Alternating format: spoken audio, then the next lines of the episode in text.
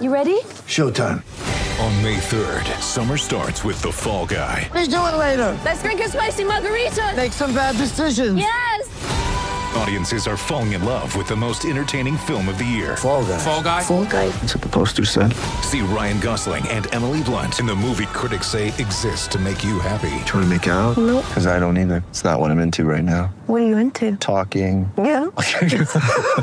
The Fall Guy. Only in theaters May 3rd. Rated PG-13.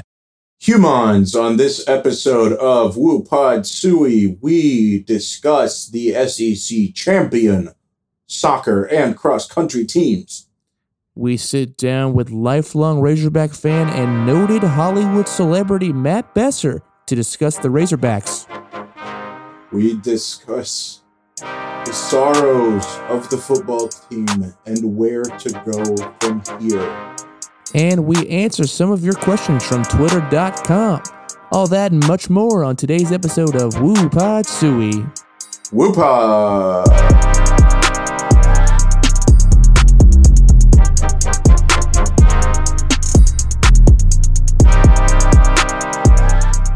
Welcome to Woo Podsui, the official podcast of Arkansas Fight. I am Tucker Partridge. This is my co-host Saul Malone. Say hello, Saul Malone. How we doing, folks? Glad to be here.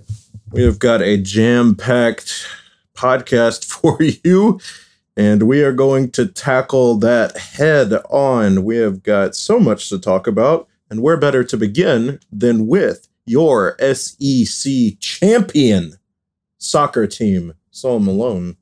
They're SEC champs, baby. They did it. They really did it. They brought home the trophy. Looked good. Looks good with the words Arkansas Razorbacks on that. It is very fun being good at something. We're not- the team uh, went down to Tennessee, and by down, of course, I mean sort of up across across laterally lateral movement. To Tennessee and defeated them three to one. Again, getting a road win that locked up the SEC regular season title and propels us to what will be a pretty good shot at an SEC tournament title and a deep NCAA tournament run. Feeling good about it. Uh, we've got four award winners on our team. Why don't you list those off? What do we got? We have Haley von Fossen and Anna Podojil both taking home the co-defensive player of the year and freshman of the year respectively. Those are both conference-wide awards. And Parker Goins and Taylor Malham joined them as all SEC first teams. Let's freaking go. That is just awesome. We had Brianna Hunter and Katie Lund named to the second, or the all second team, rather. Uh, worth noting, Parker Goins did this a year after tearing her ACL. Uh, incredible. Let me tell you guys something about me. Uh, when I first moved to California, when I first moved in, I had a kidney stone, and it lasted, you know, how uh, kidney stones do, lasted about 48 hours. I had to go to the hospital. It was the most pain I've ever been in, and I complained about everything and pretended like my legs had been cut off the entire time I was there. Uh, a torn ACL is worse than that, and I scored no goals exactly coming off of my kidney stones. That is short to Parker, who scored nine, I believe, this season. Absolutely incredible. and was involved with 27 points worth. So pretty good. Uh, worth noting, Anna Podojil is the top scoring freshman with 12 goals this season. That is second among players in the conference. And she's a freshman. We got three more years of that, baby. Thank you very much, Anna Podojil. Hey, it Worth turns out. noting. oh no, you go, ahead. No, you go no, ahead. No, I'll leave. No! Okay, I was gonna say you. You were gonna say I was gonna move on, but if you got something, I was noting- about to move on as well. Perfect. Worth noting, we're not only good at soccer, we're pretty dang good at cross country. Some would say we are the track capital of the world, and cross country is involved with track. The unanimous number one Arkansas women's cross country team won an SEC championship too. They did it. incredible. I mean, the the women's athletic program is really carrying this university literally on its shoulders at the moment. And that's two SEC titles that you can mark down. So for everybody who says we should leave the conference, no. Absolutely not. I refuse that. I don't like that argument. Don't like it argument. And these folks with soccer and cross country are proving that we do indeed belong among the elites of the conference. Uh, and continually just do well. Uh, it was cool to see just some hardware coming home for for two teams, two different teams this week. So shout outs to uh, the Lady Razorback soccer team and the Lady Razorback cross country team. Thank you so much for representing the university so well and bringing home some hardware. Speaking of hardware, worth noting that basketball season is coming up, and we saw a video of baseball coach Dave Van Horn wishing the team good luck, conspicuously placed in front of like 20 different trophies, pieces of uh, hardware that have been earned. I think there's a lot of hype coming around basketball season. Yeah, I I was immediately on board the second I saw Eric Musselman in a shark costume, uh, getting on board with the Shark and Saw student section. Shark and Saw, baby. It is absolutely the indicator that we're going to win a national championship. Yeah, no doubt. Uh, usually, when you throw on a shark outfit, people will accuse you of being from Ole Miss or something. But Eric Musselman has found a way to do it to make me believe that Arkansas can win a national championship. So kudos to him. I have drinking that Kool Aid. First game against Rice this week. They're looking to for students to pack Bud Walton. So if you're a student, you're on campus, go show some support for the first game of the season. I know the guys have been getting ready. Uh, a lot to look forward to, I think, with basketball. I think got some new life injected into the program. Got some fun guys on the team. Really excited to watch Isaiah Joe play a lot this year. I think there's going to be a, a, a good thing kind of surrounding Arkansas basketball. So if you're available to do so, go check the guys out. They're kipping off this week against Rice.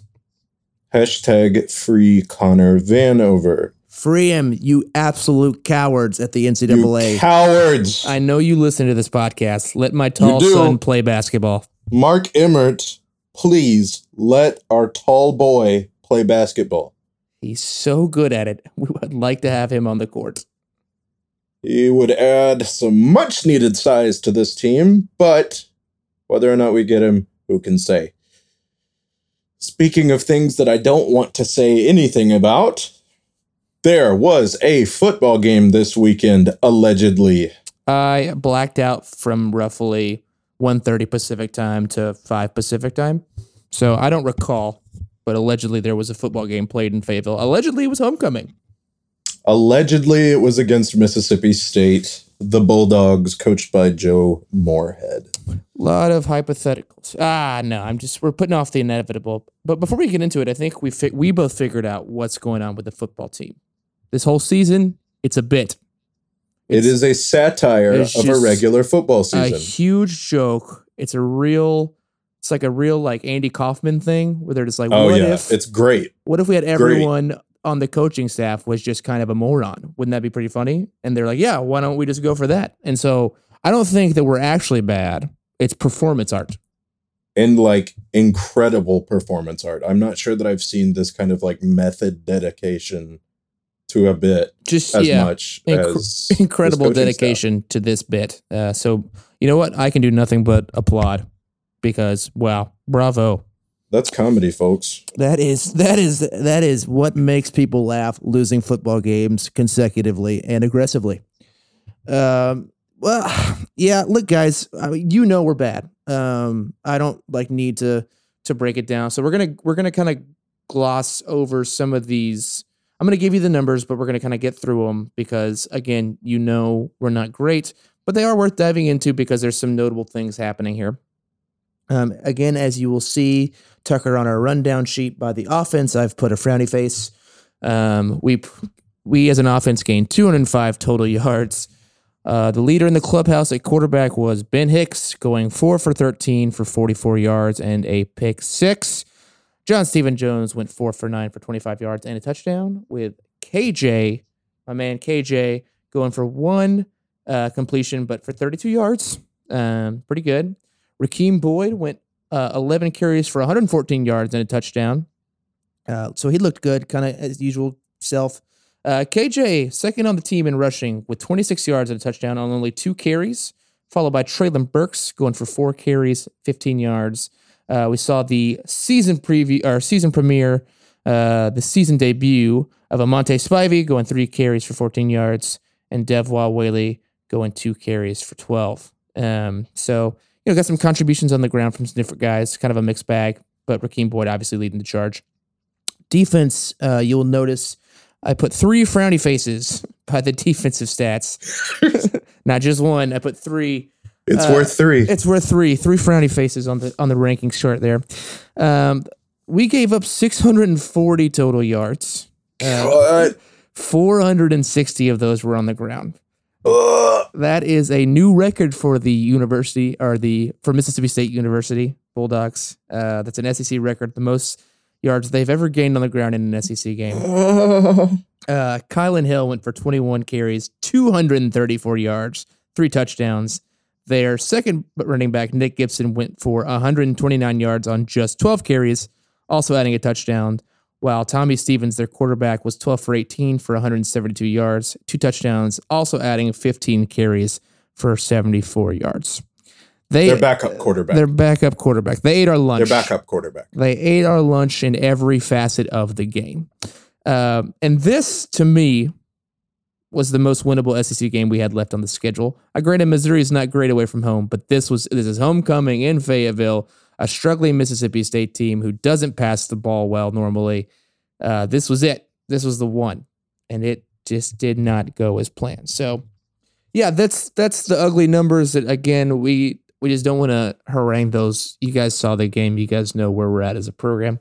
We're just going to want to talk a little bit about some kind of bigger picture stuff that's going on with the Arkansas football program and what we can do moving forward. So let's just kind of look at some stuff that's going on. Let's look at some of the bigger questions that we had. First off, what's going on with CJ O'Grady? Let's break that down. CJ O'Grady, as of recording, which is Monday in Pacific time, some would even say Central time, CJ O'Grady is no longer on the team. The coaches had a discussion with him on Sunday, and according to Morris in his press conference today, this was a mutual decision that it would be mutually beneficial for O'Grady to step away from the team. He ends his Razorback career as the all-time leader in touchdown catches by a tight end that with 12 um big loss Big loss. Uh, easily the number one receiving target for any quarterback that stepped onto the field for Arkansas this year. And for good reason. Tough guy to bring down, great hands, great athleticism, could pretty much do anything you needed him to do out of that position. So definitely taking away one of the biggest weapons on our offensive side of the ball, which is not great. Um, you know, I hate to see CJ go. I know that, you know, he kind of struggled with some off this field stuff, but man, he was fun to watch play football, and I was always rooting for him to kind of get back on on the right track. So uh, we know we wish him luck. We want him to do well no matter where he goes next. And I think I definitely think he's got a shot to play on Sundays for sure. Just with the raw skill set and talent he has, you don't set a record for touchdown catches uh, as a tight end without having an you know a good skill set. So hoping to see him play on Sunday, but just currently for the Razorbacks, not a great start to this last slate of games for the season. Not a great start. You're obviously losing a pair of really really sure hands that came up in some really big moments this year. Quite frankly if war machine has the uh, punishment of making a highlight reel of this season o'grady and rakeem boyd are pretty much going to be it. So really disappointing to see him go. I'm not sure that i put this one on chad morris. Um, there are some issues i have with him but uh, O'Grady had some struggles on and off the field. I I think that you know we don't want to speculate, but some good sources have said it was because he missed meetings. He obviously can't do that. I will say any of the other speculation you read is just that. It's just there were some really really gross articles going around with him leading a mutiny in the locker room and blah blah blah just nonsense that was not backed up at all. And it's really kind of a shame to see some of that stuff. Yeah, kind of a bummer to see you know an already tough situation just throwing gas under that conspiratorial fire that you know is easy to crop up around a football team that's struggling. You know, it's it would make. I mean, if you just are trying to make the case that Chad Morris should be fired, you don't even have to do that. The case has been made. Um, we don't need people being thrown under the bus or some sort of speculation from fans and, and that sort of thing. So yeah, just uh, I would I believe that it really was you know missing meetings and that maybe he wasn't on the same page as the coaching staff. So you know no matter what, we wish him luck. So looking forward to see what he does next. But we have to move on and we have to play with the guys we have, and that's what we're gonna do. Speaking of the guys we have, this Saturday we got to see some new guys on the field, and who boy, where have they been?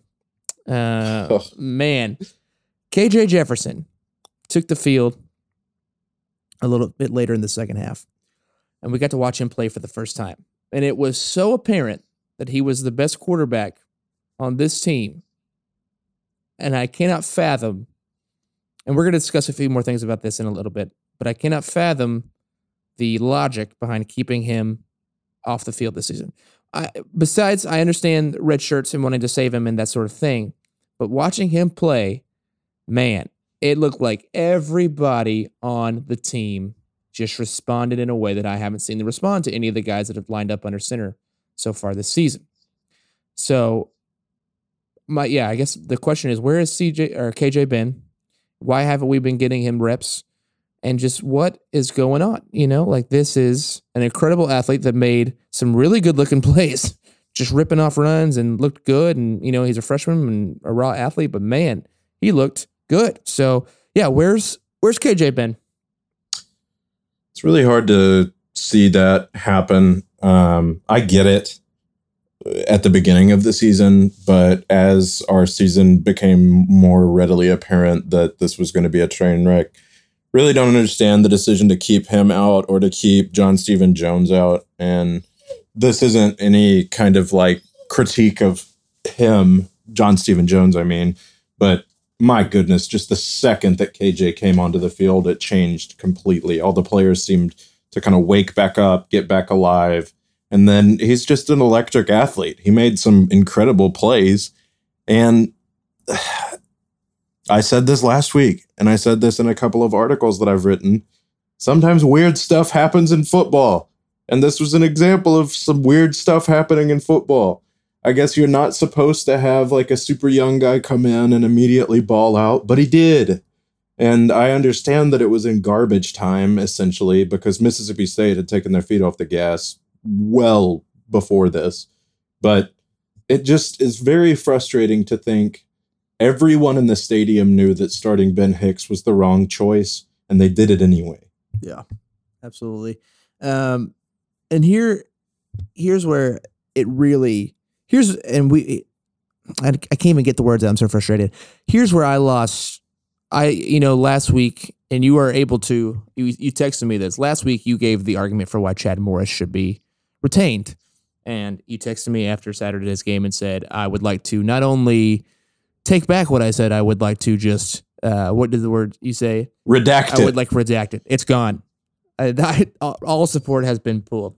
Now I had a little bit of a, a little bit of a, you know, I was like, well, you know, maybe I can see the argument for keeping him. But then Chad Morris did a press conference after this game, um, and it was maybe the worst press conference I've ever seen. And it one of the bottom just of the bottom. it was so bad. Um, and it it just placed blame on so many people, and it just was it was just gross. Um, and that's where I really lost it. That's where I lost all whatever small respect, modicum of respect and and trust I had in Chad Morris. I'm gonna give you just a couple quotes that I that really that really kind of stuck out to me. Um, when he was talking about KJ and KJ's time on the field, he said, "We kept it as simple as possible for KJ."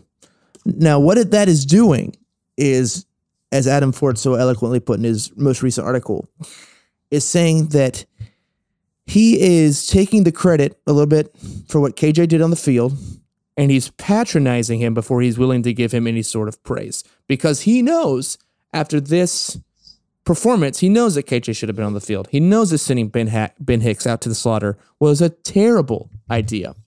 Um, you know, and the same thing, just some of the decisions he made during this game when we were down 31 10 and he sends Hicks back onto the field and just everyone booed Ben Hicks. Now, I understand the frustration in that stadium as I was feeling it at home.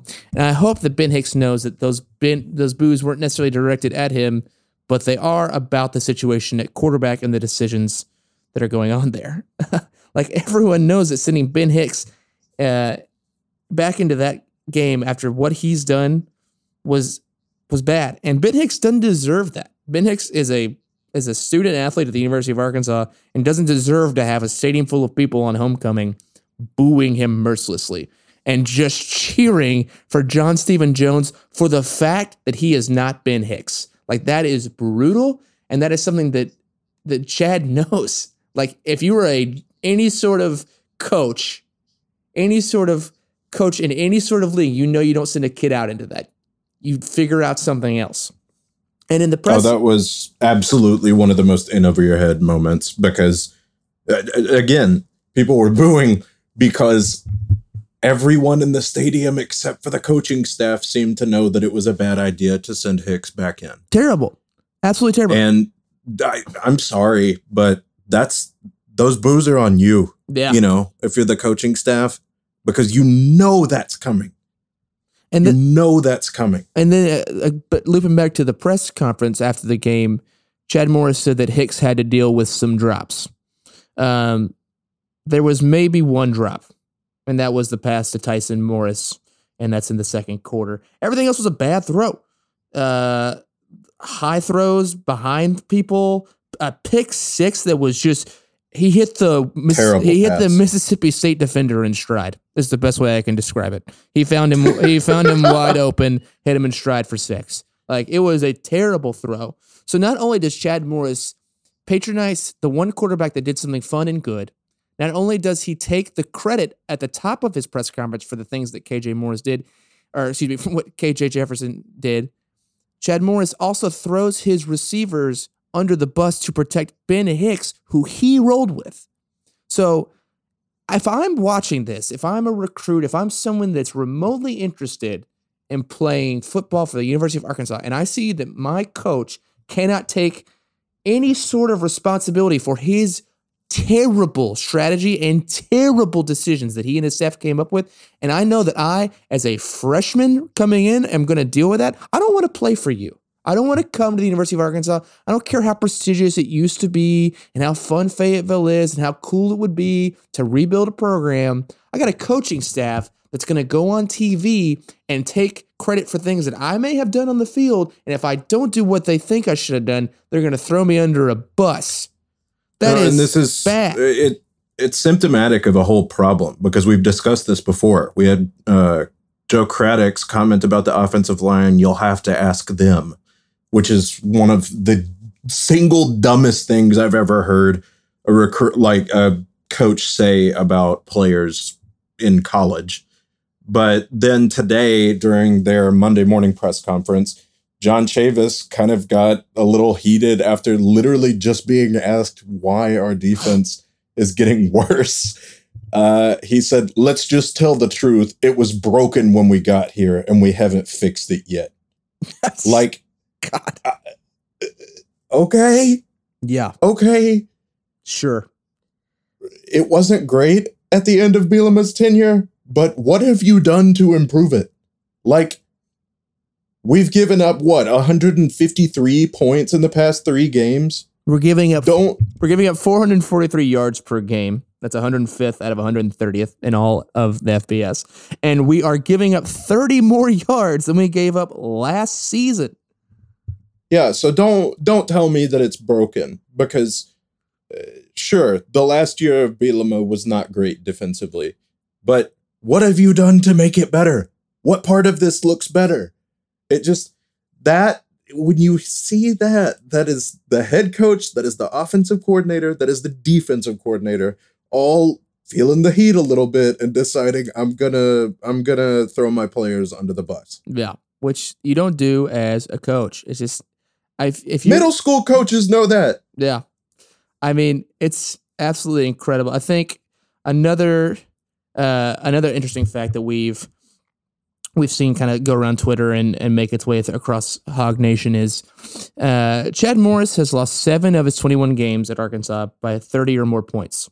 In five years, Bielema lost only five in that same category.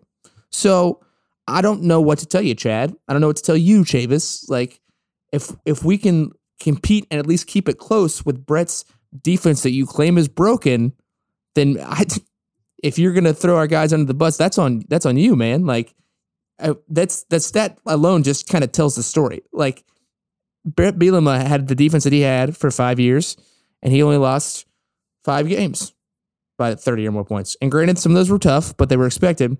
You've lost seven of your 21. That is one third of your games by 30 or more points. And you want to tell me that you inherited a broken defense and then that's the problem.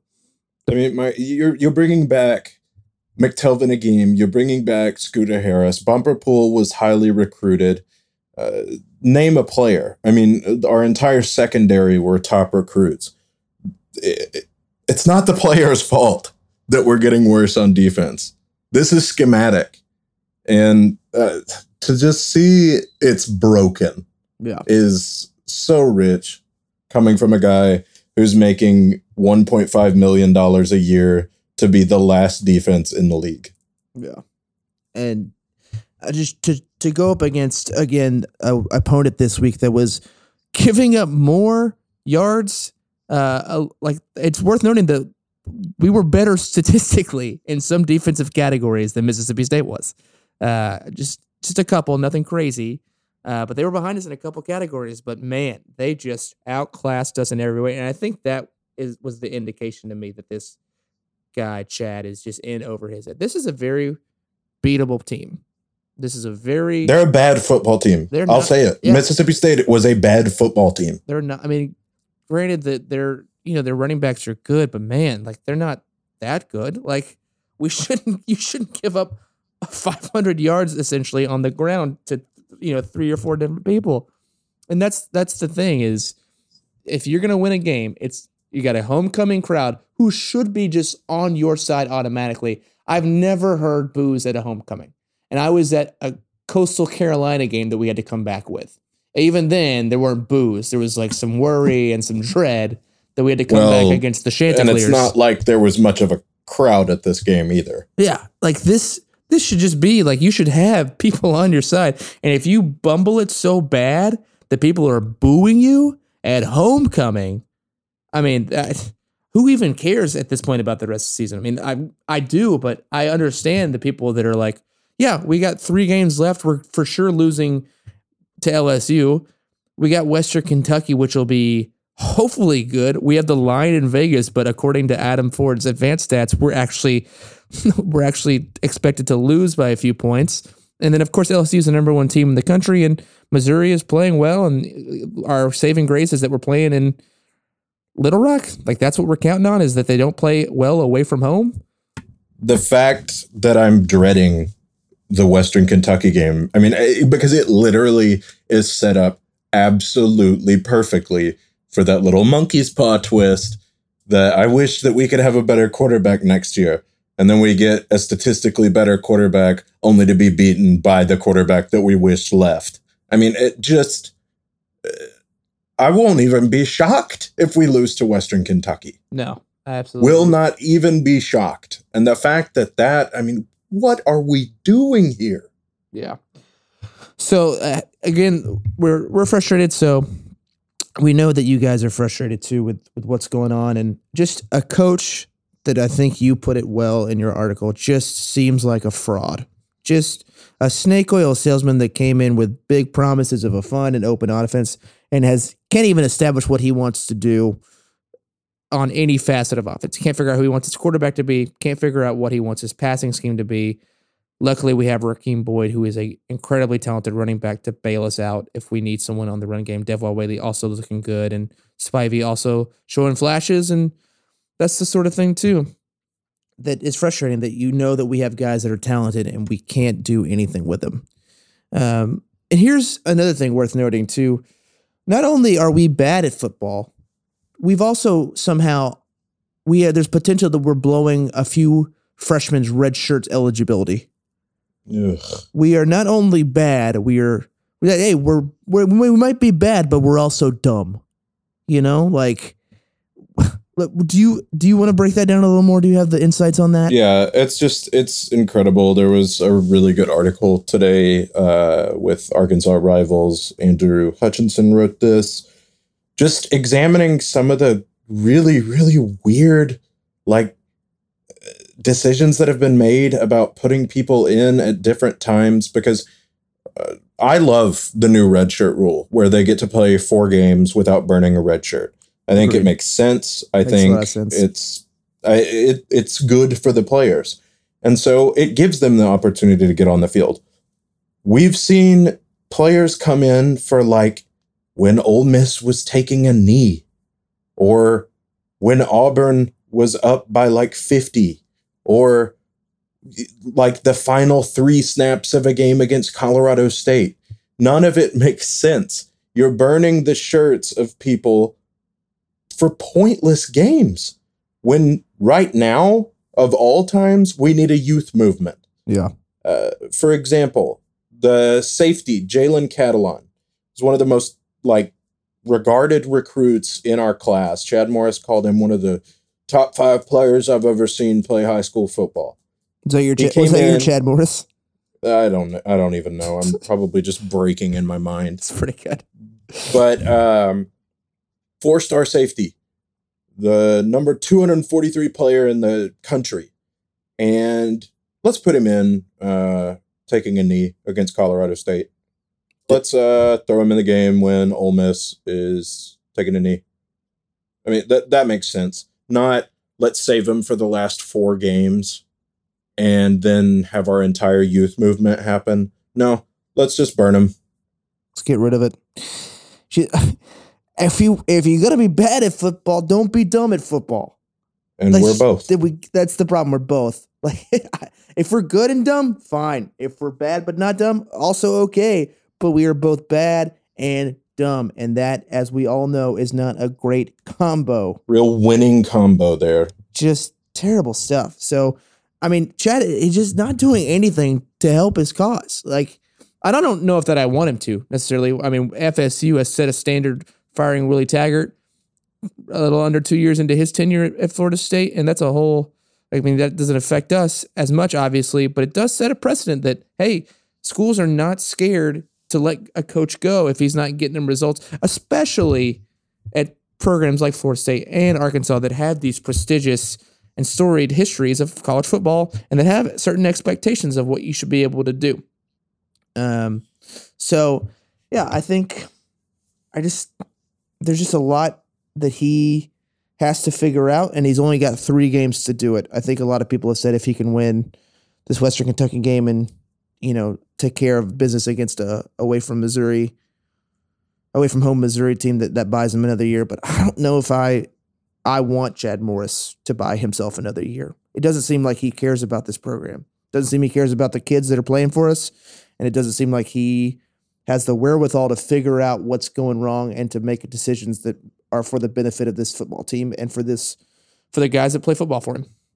We're going to talk more about Morris's future coming up, but also coming up, we have an interview with a former Arkansan and very funny guy, Matt Besser, founder of Upright Citizens Brigade.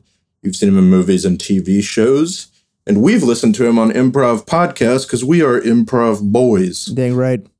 Uh, I actually have a really fun Matt Besser story. Um, if we want to diverge a little bit, Uh, yeah, I th- I think it it's related to Arkansas. Hit me with it. um, So w- this would have been two years ago, I believe. Yeah, two years ago. Kentucky was playing basketball at uh, Bud Walton against your Arkansas Razorbacks, and I saw that Matt Besser was in town because he was talking about the Kentucky game on Twitter. And I thought that was kind of cool. And so, being the comedy boy that I am, I sent him a tweet and just said, Hey, uh, if you're going to be in town for a little while, I'd love to buy you a cup of coffee or buy you a drink and talk comedy a little bit, uh, Arkansan to Arkansan. And he said, uh, he replied and said, Want to go to game? and I said yes. So I went to the Arkansas Kentucky game with Matt Besser, uh, the world's most cantankerous man, and got to see him react to a basketball game. And let me tell you, the man does not like college basketball referees, does not like them at all.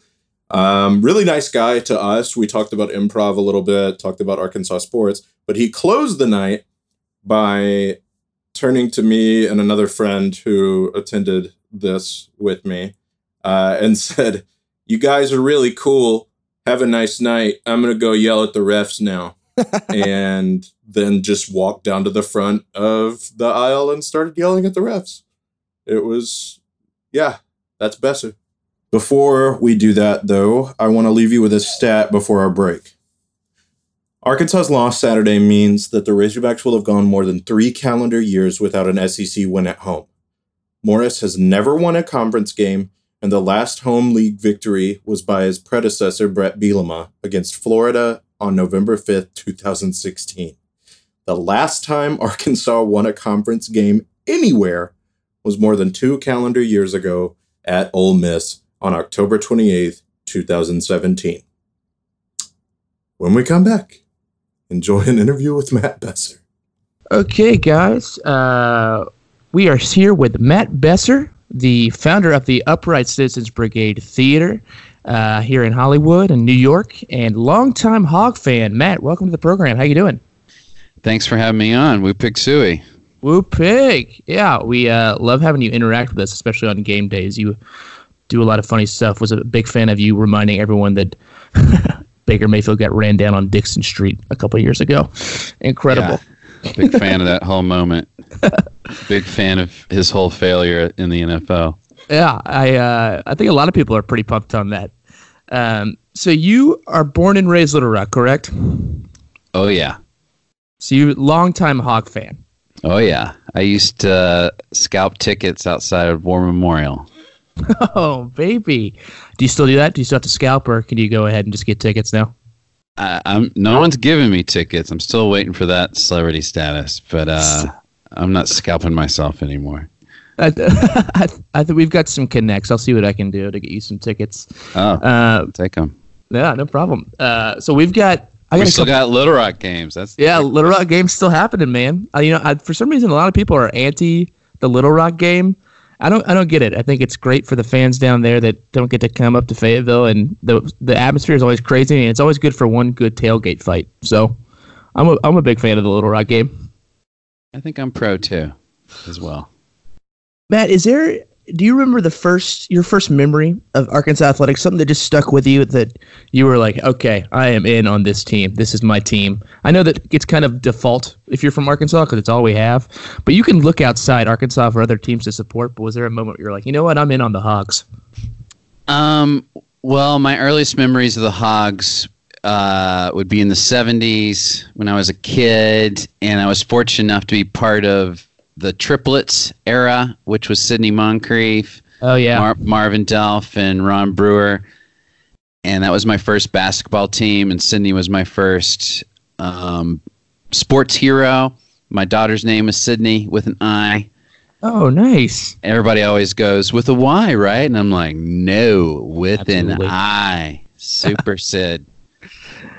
And uh, so I think I was into the basketball team first, but then when Lou Holtz took over the football team and we won the 1978 Orange Bowl, I think that Orange Bowl is my most vivid memory of a game and the excitement of that game uh, was incredible. It's still one of my favorite games ever. We were huge underdogs. Our best player was suspended, and we still won. It was amazing. And I also remember the time U.S. Reed hit the shot from half court to beat Louisville in the final seconds. So those Yeah. those are those are two epic '70s moments that I have distinct memories of.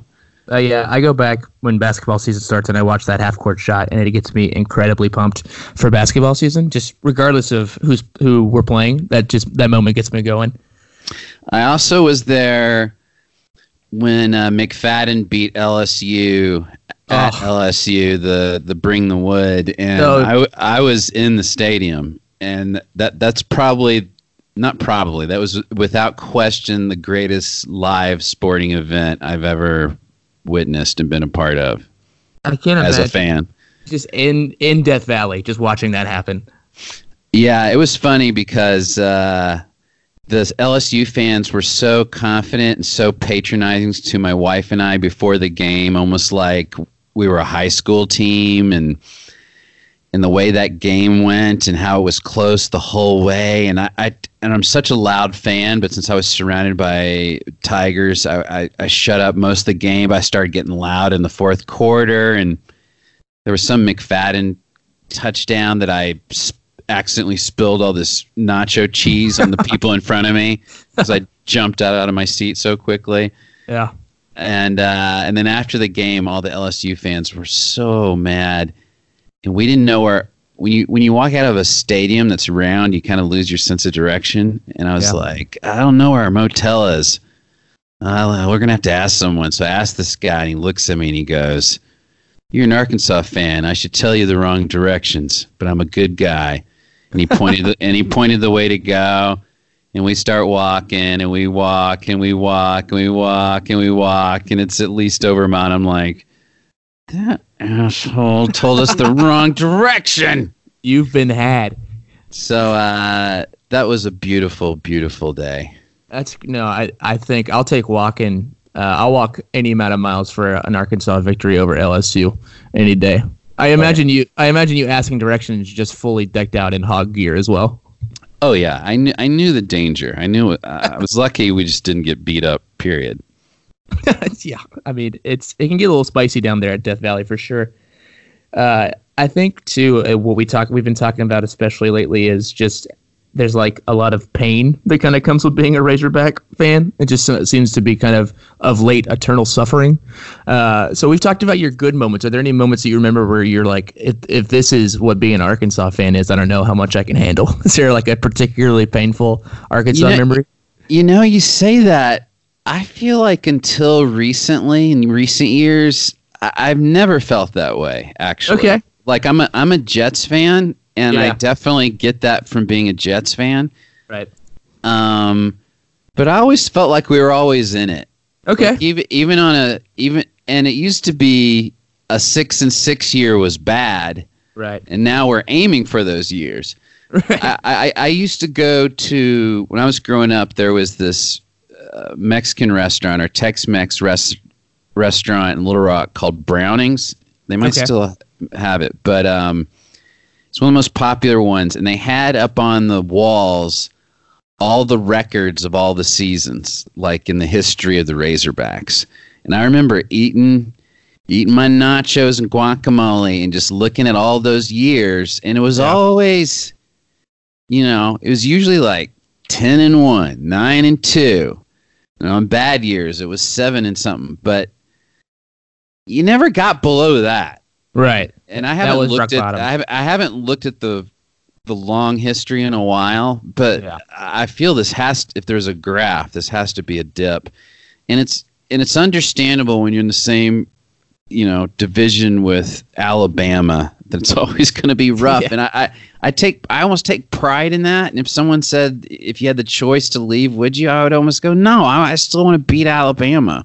Yeah. Um, but this is bad where we're at now. This is different. This is Yeah. not. This is not some feeling I've had as a hog fan. Because I even felt, like I said before, even on even on years where it didn't feel like we could be contenders, it always felt like we're in the game and we could upset. We could upset even the best team. Yeah. Uh, but not these last few years. It doesn't feel like that anymore. It doesn't Right. feel like we're in the game. It doesn't feel like that at all. It feels like we are just outperformed in every facet of possible the every facet of a game of football is we are outperformed in, and it's frustrating. I think that's part of you know kind of my generation of Hog fan. We came up. Uh, and, you know, we got to experience the Petrino years. Uh, was like my first few years of college when we were doing really well and going to New Year's. And then ever since that dreadful 2012 season, we've just haven't found anything close to what we were, you know, in our kind of prestigious past. And I think that sense of ennui or frustration and feeling of dread that, you know, you feel as a Jets fan, I think it's kind of more prevalent in this newer generation of Hog fan who got to grow up seeing success, and then when it was their turn to be at the school or be you know a college age student rooting for the team, they haven't had those years post 2012. So it's been you know coming up on seven years, eight years of of just this kind of mediocrity, and I think that's a little bit why it kind of prevails a little more in this younger generation of Hog fans. And Yeah, I remember the first time, or maybe when the first time. I remember when we lost uh, Louisiana Monroe. yeah, oh yeah, I assume that's over 10 years ago. But uh, I remember we we were shocked. Razorback Nation was shocked. Yeah. Like it just felt like we don't lose to teams like this. We don't lose to teams with five syllables or more in the title of the college. And this year, when we lost to S- San Jose, is that what they're called? San Jose Yeah. State? San Jose State. To me, that was the end. Yeah. I'll let I'll let you do that in your first year, but you can't lose to a San Jose State in your second year, dude. What's the I- excuse? I don't understand what the excuse can be. You can't say recruiting. Are you going to say they have better recruiting than us? yeah. So what's I- the excuse? It has to be the coaching. It has to be the staff, and that's and we've talked about that a lot on, on every almost every episode this year. Of we don't know what what this staff is doing. It doesn't look like they know what they're doing. So like I guess that's my follow up question here: is you you were watching football this year? Obviously, you've watched the past couple of years. You've watched us just flat out suck and lose to teams like San Jose, and North Texas. What what do you think is the main issue, if you, from your point of view? And are you on the the boat of let's get rid of Chad Morris because we know it's early. We tried to make a case for him a couple episodes ago, and then he lost badly to Mississippi State on homecoming, and we recanted that defense. And we're like, let's get this guy out here because he just seems like he is in over his head. His whole staff is in over his head. and I'm just- not sure how you had patience with them past Kentucky, though. Yeah. Like, tried how to- did you defend that? I mean, they had a, they didn't have a real quarterback in the game. right? They had a receiver who played quarterback in high school, and for us, it was How can you not scheme against that? yeah. Uh, how can you not like? That's my problem talking about football is because Yeah. I've I've never played it down. I have Right. played basketball. Basketball's a lot easier to wrap your head around, right? and therefore easier to criticize and point out what a problem may be. Whereas football, there's so many moving parts, and if you if you never played, but I do know enough as a fan to know if you're playing a team that has a guy that hasn't played quarterback yet that year, and he's he's not even playing quarterback up till then. If you're supposedly the defensive genius, you should be able to come up with some schemes to confuse that guy. Yeah, Uh, So that's why I was done after that game. yeah. That I was was really I- done after San Jose State, but I was like, all right, let's give him chance to improve. But nope. Yeah, and that's what we said. If if we're playing a we're playing against a guy who the playbook for him is six plays. They kept it very simple, a lot of options, and like two passing plays that they just ran ad nauseum, and you know they let him do most of the work with his legs and let their running back do the other damage with his legs, and that's what we were frustrated. Like we've known this was coming off a bye week too, which is why we're so frustrated. You've had not only a week, you've had an additional week, and known that you're not going to have a a quarterback. You're going to have a receiver back there. So, yeah, I, I agree. It's I I it's a coaching issue. It's a staff issue, and it's And just then I- and we see the success with KJ last last week, and he's not Yeah. starting. I, I just don't understand that. yeah, And it almost and you, you pick up with the vibe of the team that that's what they want too. Yeah, that's there's been especially with you know Rakeem's press conference after the game, where he noted that when KJ was in, a lot of holes opened up for him, and it was easy for him to get off the ball. So, it seems pretty pretty obvious that KJ has been the best quarterback since he stepped on campus. But for some reason, there was just a refusal to play him, whether it was fear of burning his red shirt or not wanting to throw away his reps on teams we knew we were going to lose. I don't know, but moving forward, I I don't understand why he's not the starter. I you're right. Um, I'm sick of hearing about the red shirt. I, Yeah. I feel like that. I, I don't even if if you're good enough if you're good enough to matter a red shirt, you're not going to be in college for four years. Yeah. you're going to go to the NFL. So uh, I don't this this obsession with the red shirt just seems so old fashioned. Yeah, and I I understand. Like I think for Chad, it was I, we want to use these guys next year, and I was like, well, that's assuming you're even around. You know, you can't assume that you're going to be the coach next year. Yeah, dude, play all your cards now. yeah, You're Well, yeah. he he has the vibe of uh someone who wants you to break up. They don't want to break up with you, so they're going to be so obnoxious that you have to break up with them. Yeah, that's a great way of looking at it. We talk about his his press conferences are god awful.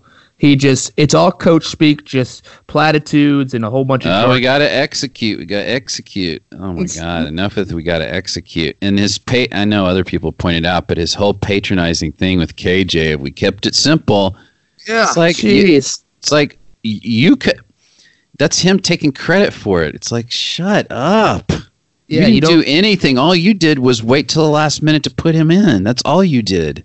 Yeah, and now you're not putting them in again where it's obvious you should. you've you've somehow blown this two ways, which is hard to do. But yeah, I don't. Yeah, we're we're all frustrated. We're eager for this season to be over so we can talk about basketball and get. to But what's up season. with Hunter and how come he isn't getting more criticism and how come there isn't students protesting out on the line and not letting him get into his office? Like I mm. don't where where's the passion? I think the thing for us is this was not Hunter's hire. Uh, this was the previous was Jeff Long's hire. Great. So You know? all the more reason to fire him. That's what we're saying is like Hunter, go get your guy. Go find your man that you think is going to take this program because we des- the Arkansas fans, as you know, deserve a good football program. We are historically good. We, they ESPN put out that list of 150 greatest college football games ever played. I think Arkansas is in five or six of them. So we have a good football program historically, and we deserve a good one. And that's not going to happen under Chad Morris. It doesn't seem like it. It does not. And I So- don't understand the thing of waiting till the end of the season. I think for pride and to show that you're you're paying attention, the the athletic director should should have fired him after one of the last three games. Yeah, and you know FSU has set that standard with Willie Taggart too. of Yeah. we don't have to wait if the guy's not getting the job done and the team's not feeling it. Like we can get rid of him. He's not. We're not behooved to keep him. Um, I guess I, I got a few other questions for you. Um, you uh, you actually went to a hog game, hog basketball game with our my other host uh, Tucker Partridge. He t- he tweeted at you about do you want to maybe get, get you were in town. He said do you want to maybe hang out, and you invited him to the game, and you actually watched the Kentucky game with him a few years ago. Uh, and then he said that you had a bone to pick with the refs, and after the game, you went down and just kind of let them have it. Do you remember exactly what you were so pissed about?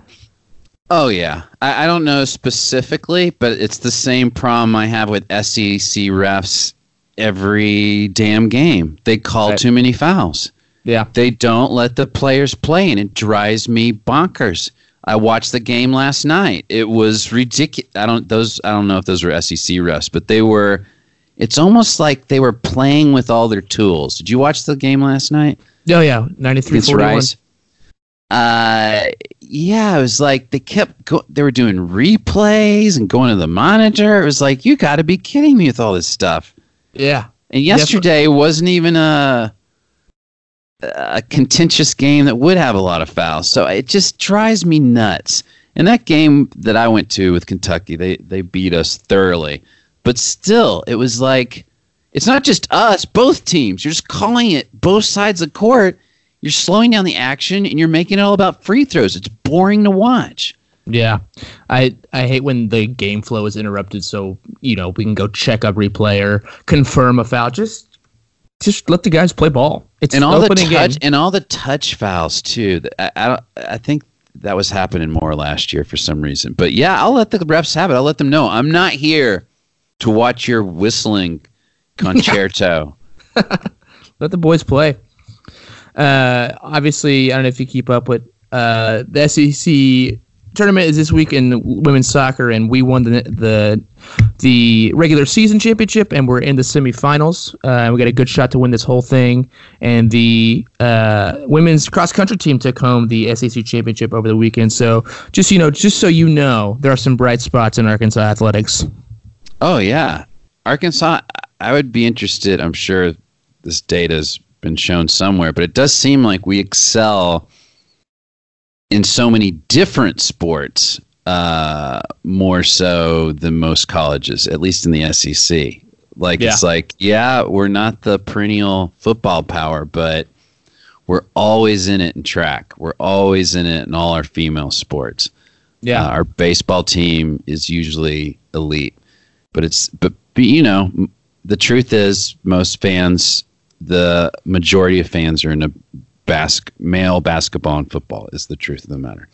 Yeah, no, and football is the moneymaker in the SEC, and it just it's just the way the the way the coverage is set up. It's going to get the most attention, and we're bad there. But you know, we're excelling in these other areas, so we try to do. It's good that you know people know that we are contenders other places. I really like that. Oh yeah, track is like a long history of.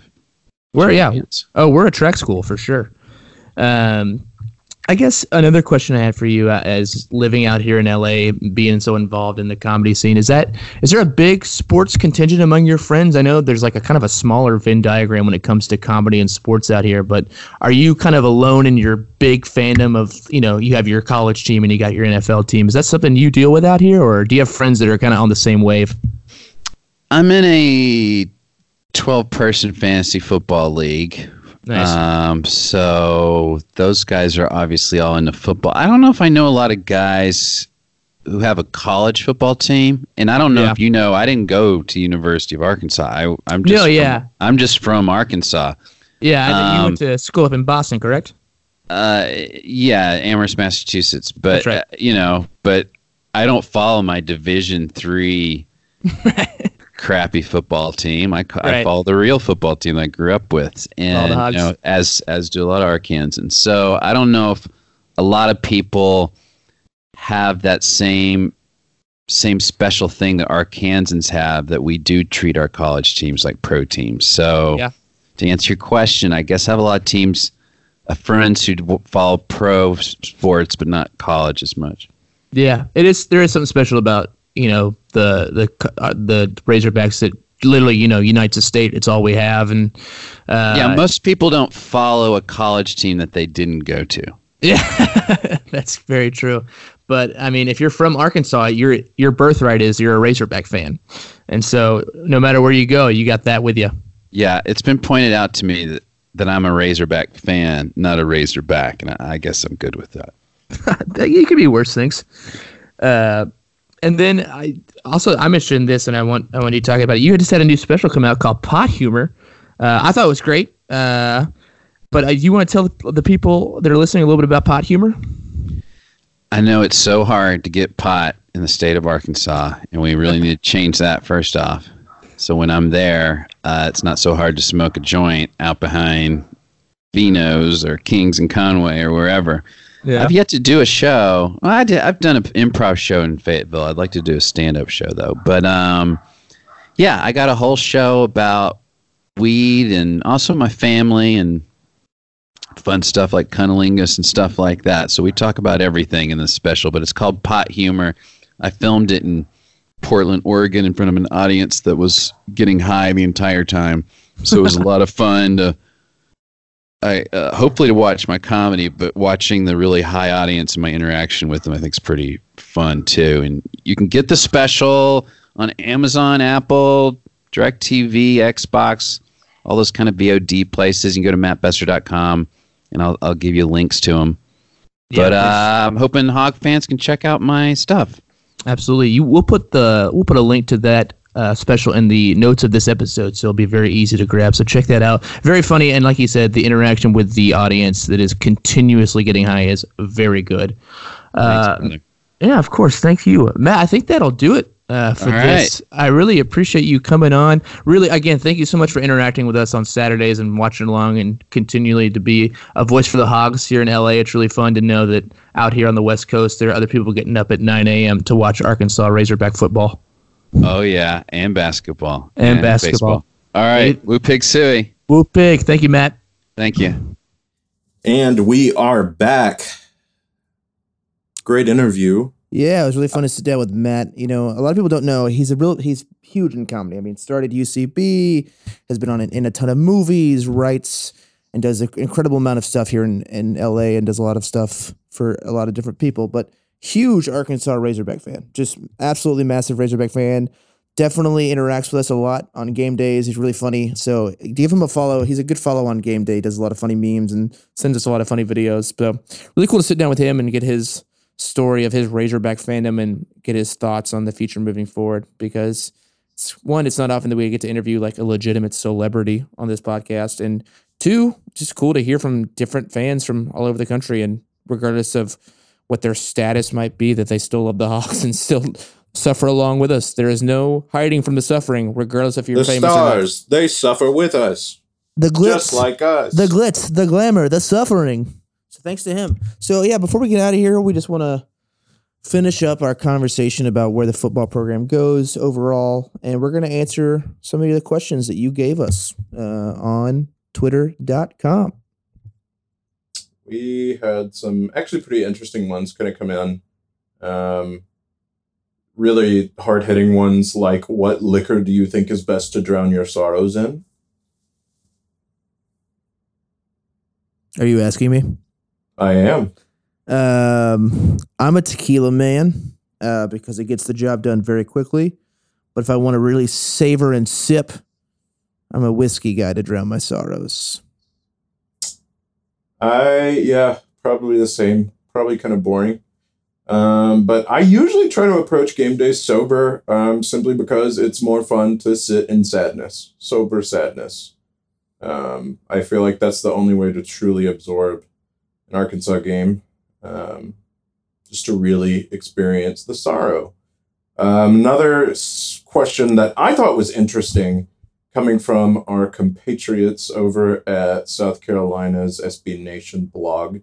Would Arkansas fans in general prefer South Carolina or Missouri as their permanent cross division rivalry in football? Obviously, we used to play South Carolina every year. That switched, so they play A&M every year, and we have the battle line rivalry presented by Shelter Insurance. Thank you, Shelter. Thoughts? I, I, I, a thing that I saw on Twitter that I really liked is a lot of people want to go back to LSU being the Thanksgiving game, um, and I really liked that. Um, here's the thing: is like I, Missouri makes sense. We literally border them, and you know it's a close by school. It makes sense to have it in in Little Rock. It's a good game. Like the battle line makes sense. But honestly, I think I'd rather have South Carolina. Uh, they came into the SEC at the same time we did, which I appreciate. Um, and it's just always kind of a fun game. That's the the atmosphere when we play them is good. I hear that you know their stadium gets pretty rocking when we come, and you know I could say the same when they come here. We haven't played them in a while, I know, but I think I think it'd be more fun if if it was South Carolina instead of Missouri. And Missouri always like frustratingly like beats us when they aren't good, whereas I can't like I can't obviously predict that South Carolina wouldn't beat us, but I feel like it'd be more fun or like at least more justifiable to lose to them. Uh, but I mean, that's just my take. I don't. At the end of the day, I think I would I would go with South Carolina. I don't think that I necessarily disagree. I first and foremost would just rather the LSU game be the one after Thanksgiving. But given geography, the Missouri game makes sense, I guess. It's just, you know, I grew up with us playing South Carolina, so I have a little bit of uh, nostalgia, I guess, for that. So I'll probably say I would rather play South Carolina, but I don't disagree with the logic of us playing Missouri. I just wish that it wasn't the stupid gaudy trophy. Ugh. It's a very forced rivalry to me. And I don't think it needed to be. I think if you had just said, hey, we're playing Missouri, they've done plenty of things, and I'm sure we've done plenty of things that have made each other mad enough to where maybe you could stoke a little bit of a rivalry there. But, uh, yeah, I would rather play the Gamecocks. I agree. couple of questions coming from Ryan Folks with the baseball program. He is a correspondent with them always sends us some really funny stuff. He wants to know like a college sports postseason assessment. Which sport has the best postseason? Which sport has the worst one? How could you fix the worst one? What would make the less exciting ones better? So let's start one by one. What sport has the best postseason? Let me just say, too many questions, Ryan. Uh, Relax.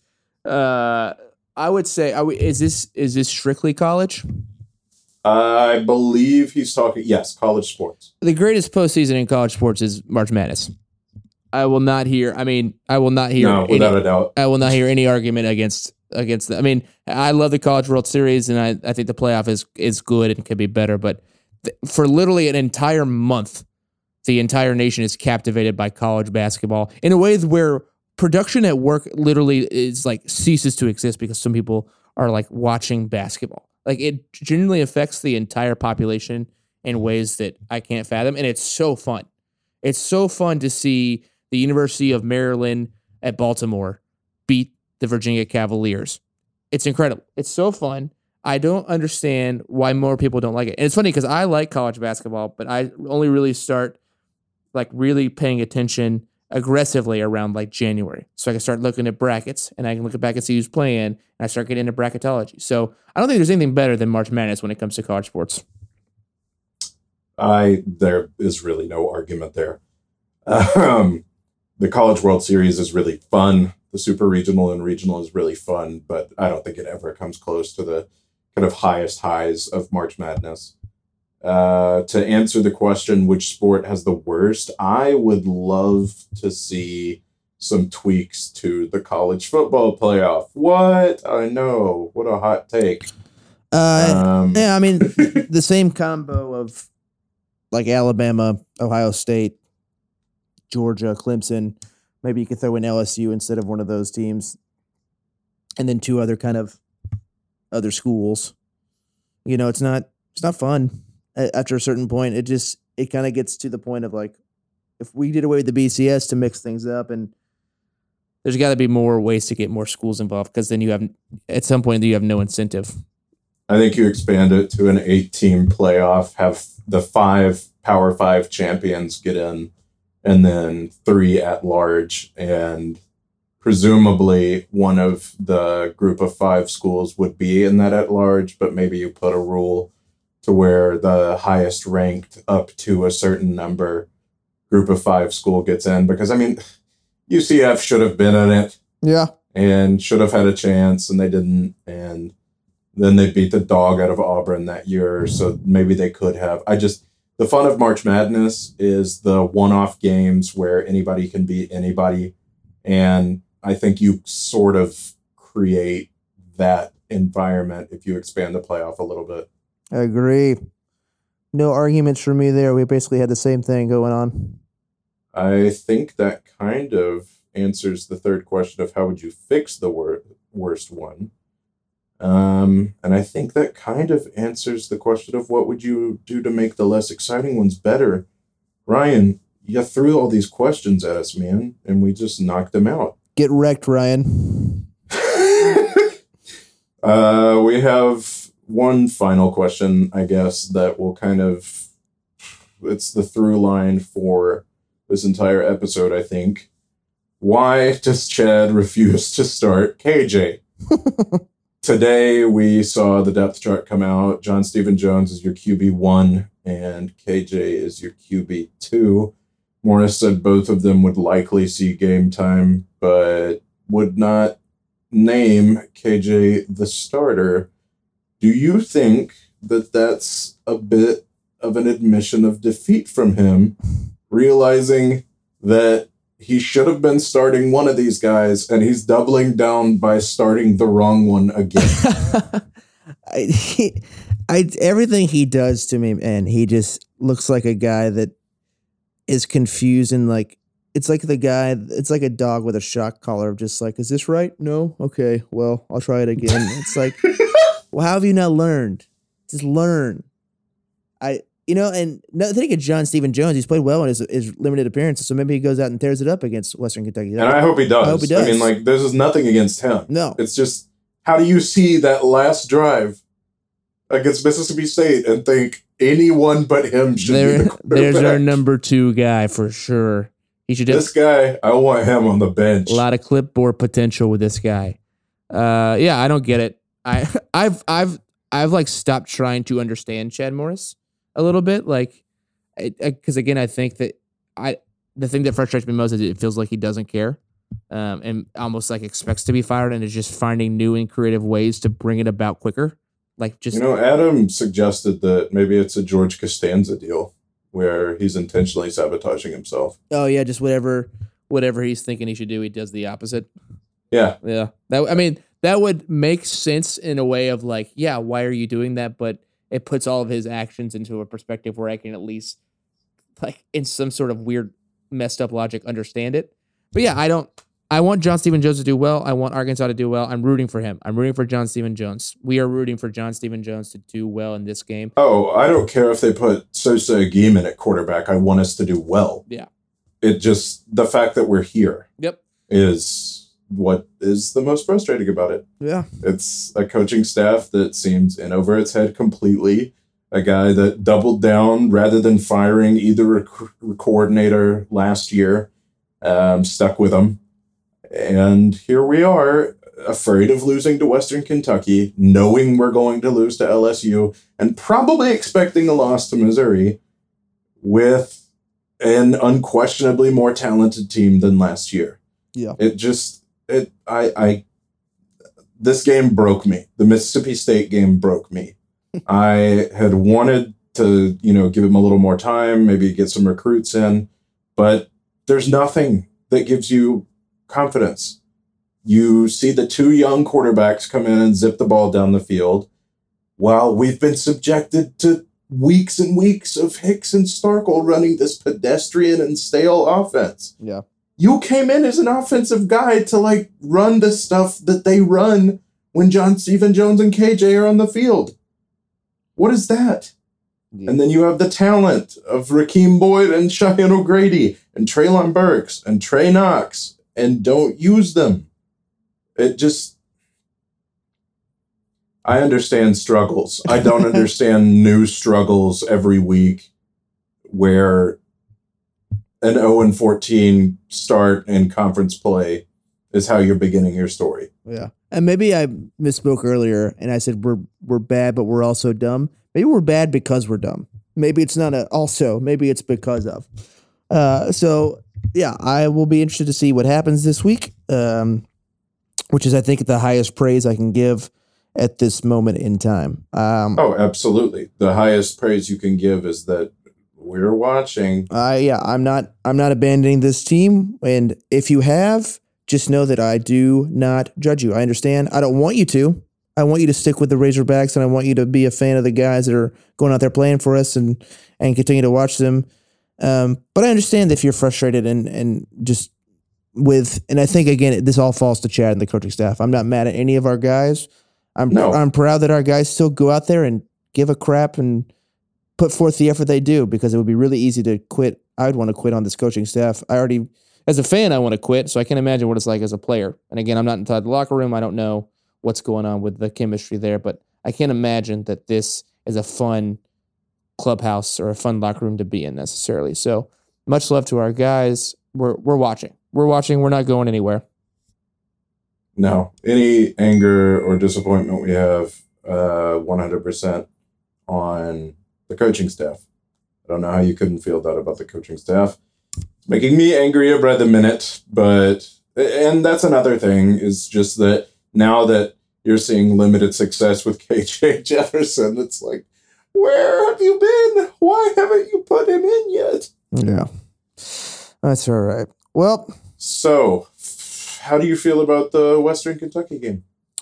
You know, uh, as optimistic as I possibly can. I think, I think we're gonna have some success moving the ball. I mean, we have we have to have success moving the ball, and not that we are going to. We we literally have to.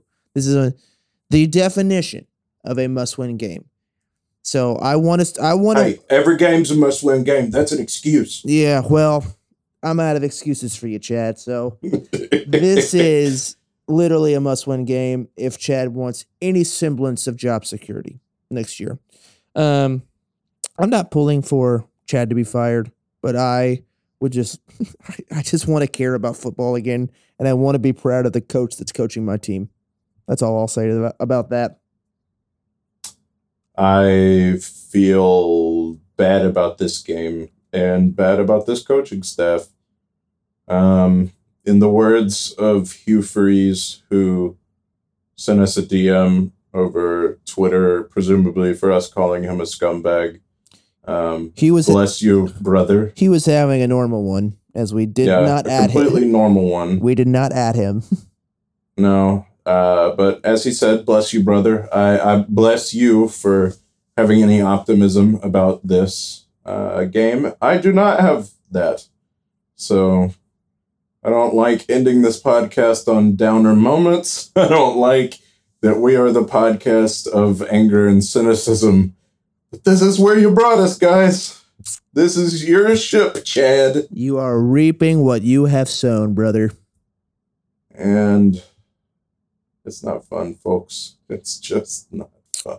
But yeah, uh, we're gonna try to make it fun. Join us on Twitter. Uh, you know, we got the 11 a.m. kickoff on the SEC Network. We're gonna be tweeting during the game like we normally do. We try to make it fun, regardless of what happens. So, you know, join us on Twitter for that. It's a lot of fun. We love interacting with you guys. It's always fun to see you guys come up with funny memes and jokes, especially about Chad. So, we will be there. Join us. Uh, join us for that game.